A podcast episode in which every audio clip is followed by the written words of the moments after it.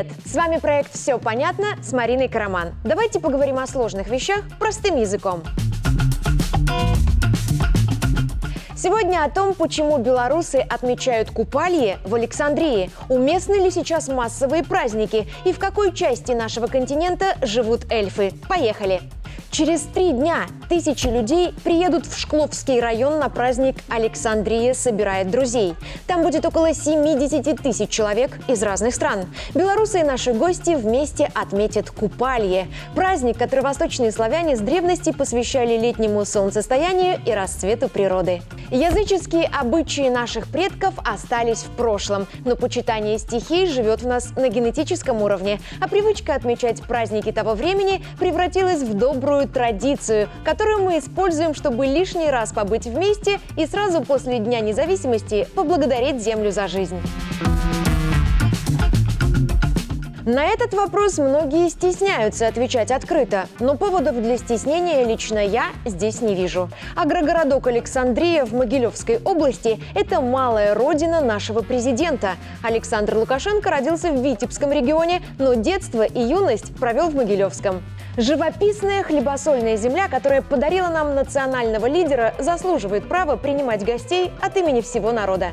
Локация выбрана не в Дубае и не на Сейшелах, а в уютной провинции. Это традиция, закрепленная за конкретным местом. Никого ведь не смущает, что кинофестиваль ежегодно проводят в Каннах, пивной Октоберфест в Мюнхене. Одна из главных пьяных тусовок мира грохочет на Ибице, а международный фестиваль искусств «Славянский базар» в Витебске.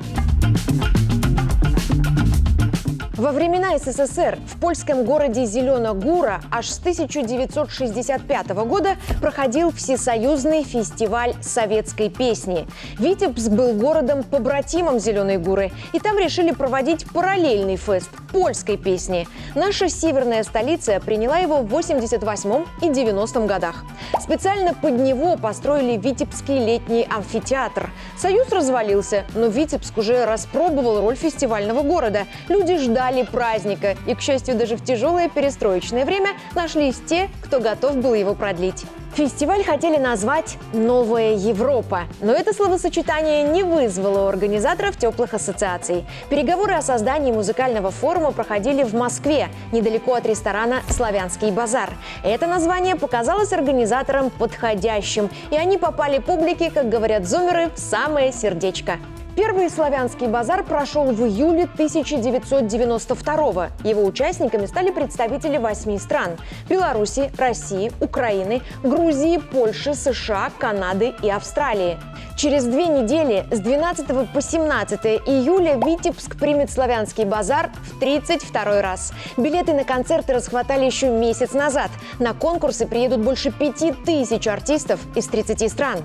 Для гостей и участников славянского базара действует безвизовый режим. Разрешением въехать в нашу страну на период проведения феста служит билет на один из его концертов, приглашение Центра культуры «Витебск» или нашего Министерства культуры.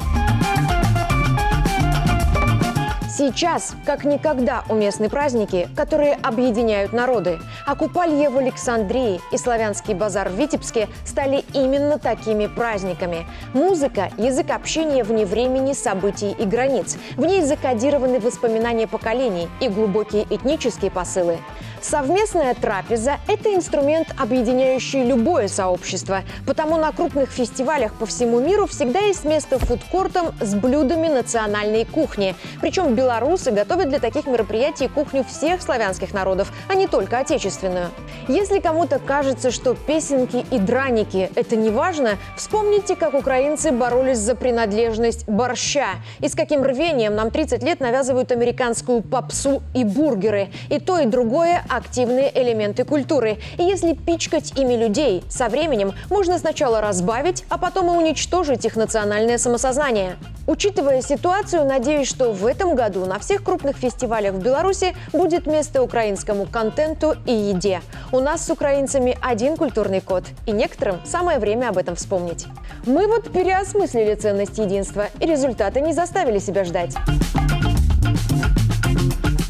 Большое видится на расстоянии. В ежедневной рутине сложно разглядеть, как много преград современные белорусы преодолели вместе. Давайте попробуем приподняться над ситуацией и взять общий план наших приключений последних лет.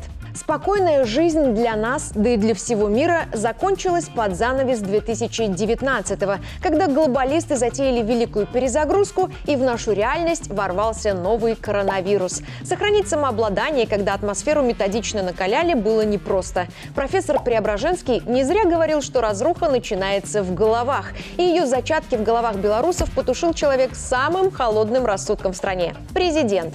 За ним в этой борьбе встал мощный фронт – медики. Они без публичных воплей и лишних понтов разработали и применяли на практике протоколы лечения COVID-19. Первые пациенты красных зон лично убедились в том, что для их спасения делают все возможное и что большинство людей возвращаются из стационаров к обычной жизни. Истерия сошла на нет, а мы стали единственной страной континента, которая не отняла у своих граждан годы жизни локдаунами, запретами выходить на улицу без сертификата о прививках и цирком с масочками. И все это под гуманным прессингом европейских экспертов, которые теперь признают, что локдауны не мешали коронавирусу распространяться, масочки вредят здоровью, а некоторые вакцины убили едва ли не больше людей, чем зараза, против которой они были направлены. Только перед Александром Лукашенко и его подходом почему-то никто из его критиков извиняться не спешит, а стоило бы. Параллельно в 2020 году наше общество попытались расколоть на два враждующих лагеря. Улицы городов превратили в дурдом, белорусский сегмент интернета в поле боя. Кто-то растерялся, кто-то разозлился, но все мы быстро взяли себя в руки, сплотились и не дали произойти беде. Такая сплоченность людей разозлила сценаристов развала Беларуси, и они обрушили на нас наковальню из санкций. Но и это не сработало. Мы развернули экономику на восток. В 2022 году заработали только на экспорте сельскохозяйственной продукции максимум с тех пор, как стали отдельным государством – 8,3 миллиарда долларов.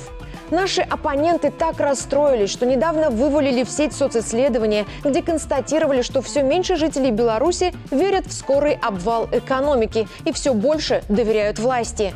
Отчаявшись, авторы программы по уничтожению нашей страны пытались организовать здесь теракты и продолжают делать это до сих пор. А власти Польши открыто заявляют, что готовы поддержать внутренний мятеж в Беларуси, как только представится возможность. Но и здесь сплошные слезы. Беларусь получила тактическое ядерное оружие. Сунуться к нам теперь страшно. Вот наша жизнь последних лет. Мы так привыкли жить под натиском, что перестали его замечать, потому что мы вместе. Единение жителей нашей страны глубоко духовный процесс, и одним из его маркеров можно считать всебелорусскую молитву о благополучии людей во всем мире, которую прочли во всех храмах Беларуси 2 июля. Идею поддержали главы основных религиозных конфессий страны, потому когда я говорю «во всех храмах», речь реально обо всех храмах. Молились в церквях, костелах, молитвенных домах, мечетях и синагогах. Это ли не единство таких разных людей, живущих на одной земле?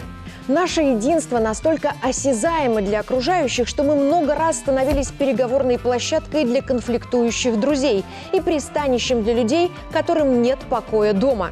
Российские комментаторы в телеграм-каналах называют белорусов эльфами, потому что мы живем в центре Европы, на клочке земли, покрытом лесами, много трудимся и стремимся потушить любой конфликт в своем окружении. В белорусском языке есть слова, которые лучше русских передают оттенок высказывания название «Мы помяркоўные». И эта помяркоўность в купе с трудолюбием и подграмотным управлением позволили нашей небольшой стране обрести истинную независимость, которой не могут похвастаться большинство стран Европы. После развала Союза День независимости в Беларуси решили праздновать 27 июля. В 90-м в этот день Верховный Совет БССР принял декларацию о государственном суверенитете страны. А праздником его попытались сделать после путча в Москве 91 года. Но основная масса белорусов не хотела независимости такой ценой. У нас, напомню, за сохранение СССР проголосовали почти 83% населения. Потому 27 июля люди воспринимали скорее как день скорби об утраченном Отечестве. В 94-м к власти пришел Александр Лукашенко, начал борьбу с коррупцией и преступностью, а потом через референдумы предложил уставшему от перестройки народу взять курс на сближение с Россией и перенести День независимости на 3 июля. Эта дата откликнулась в сердцах людей и позволила им почувствовать, что новая суверенная Беларусь – преемница БССР, которую они потеряли. Потому что 3 июля 1944 года во время операции «Багратион» после трехлетней оккупации советская армия освободила нашу столицу – Минск.